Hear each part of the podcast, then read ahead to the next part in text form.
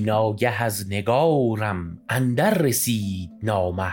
قالت رأی فؤادی من هجرک القیامه گفتم که عشق و دل را باشد علامتی هم. قالت دموع عینی لم تکفک العلامه گفتا که می چه سازی؟ گفتم که مر سفر را. قالت فمر صحیحا بالخیر و السلامه گفتم وفا نداری.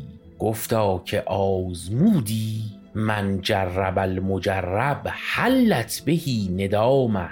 گفتم وداع نایی و اندر برم نگیری. قالت ترید وصلی سرا و لا کرامه. گفتا بگیر زلفم. گفتم ملامت آید. قالت الست تدری العشق و الملامه.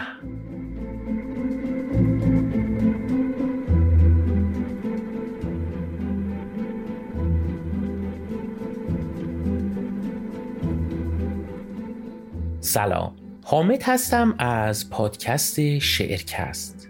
و این شعری که شنیدید ملمع یا شعر دو زبانه ای بود با وزن دوری که از غزلیات حکیم سنایی غزنوی شاعر و عارف بزرگ ایرانی بود که حدود 900 سال پیش سرود این شعر رو و ما هم اون رو در قسمت دوازدهم پادکست بوتیقا معرفی کرده بودیم. این رو هم اضافه کنم که این شعر رو در دیوان غزلیات منصوب به نظامی هم میشه پیداش کرد و صد البته که شبیه این شعر رو حافظ هم سروده.